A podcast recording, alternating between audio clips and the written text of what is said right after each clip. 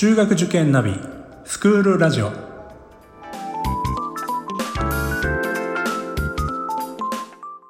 スクールナビゲーターののびるです。この番組は中学受験を目指すご家庭に学校の先生からの生の声や受験に役立つ情報をお届けするラジオです。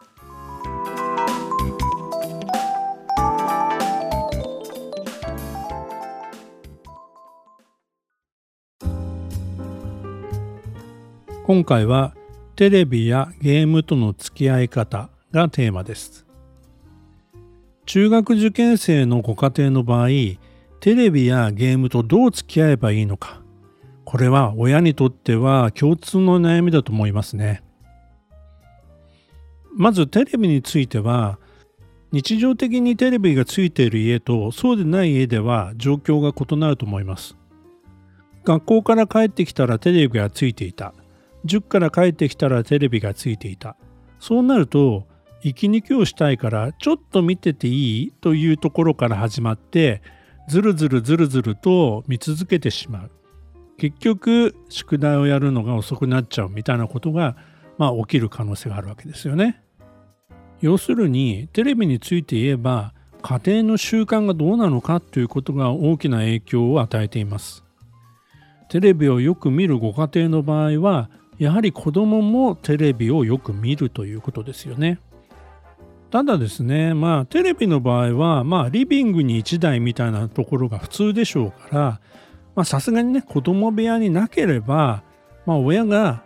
気をつければですね、テレビの時間をコントロールすることは可能だと思うんですよね。もうこの時間はテレビはつけませんと言ってコンセントを抜いてしまうとかですね。まあ中学受験特に6年生になったらですねやっぱり家庭でも協力してあげると。見たいテレビがあるならば録画をしておくとかですね。リビングで勉強するときはテレビをつけない。とか、まあ、食事の時はテレビをつけないで家族で会話をするとかですね。テレビをつけない時間帯というのを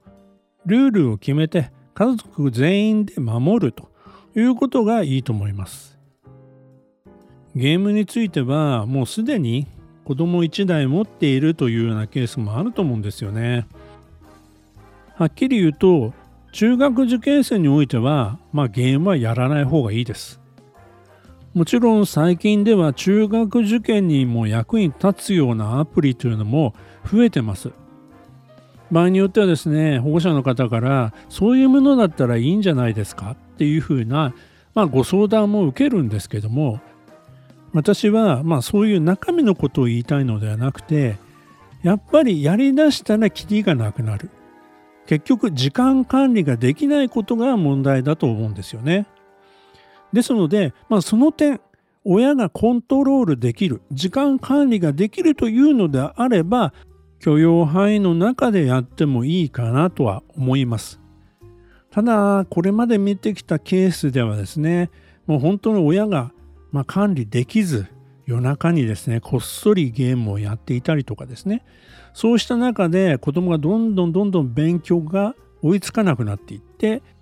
成績も上がらずですね。また親子喧嘩も絶えない中ですねどんどんどんどん反抗的に子供がなってますます言うことを聞かなくなると。非常に優秀な子なのに中学受験は諦めざるを得ないというようなそういったご家庭も見てきました。最初のうちは息抜き程度このくらいならいいだろうというのがですねやっぱりゲームってやりだしたら止まらないんですよね。まあそういう中でですねしっかり親御さんが管理をして、まあ、時間を決めて、まあ、やられてるケースもあります。この辺はですね最終的にはご家庭の判断かなとは思いますけども、まあ、できればですねもう約束をしてですね6年生1年間はゲームはお預けというような形になるのが良いのかなと思いますね。やはりですね、成績の良い子は時間管理がうまいんですよね。ですので、もうそのテレビや、えー、ゲームに、えー、どっぷりハマってしまうというケースというのは本当に少ないです。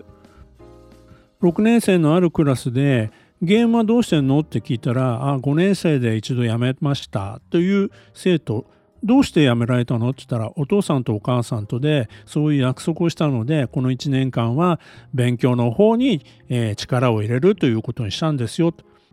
実際にそういうご家庭もたくさんありますのでまあある程度ですね4年生5年生の段階で子どもとしっかり約束をしてですねまあ我慢すること我慢させることも大事なことなので最後にですね合格をした時にですね報われますのでね。そして、まあ、その頃にはですねもうゲームにはあまり興味がなくてですね違うものに、えー、興味が湧いてるみたいなことも多いですので子供は遊びの天才ですからどっぷりゲームをやらなくても長時間やらなくてもですねちょっとした隙間時間を利用して上手に生き抜きをしている子が多いですね。タブレットが学校で配布されるようになりですねますますデジタルネイティブの時代の子どもたちまあ、スマホを扱うのも、まあ、お手の物ですけども、まあ、そういった中でですね、自分自身でですね、管理ができるようになっていくこともですね、中学受験の、まあ、一つ成功の鍵ではないかなというふうに思います。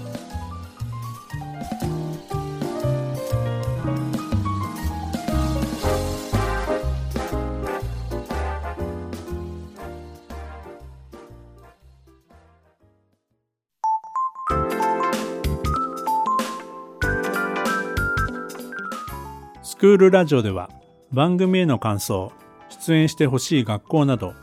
皆様からのお便りをお待ちしております。また受験に関する質問や相談にもお答えしていきますので概要欄の Google ホームからお気軽にお寄せください。Apple、Amazon、Google、Spotify などの無料のポッドキャストアプリで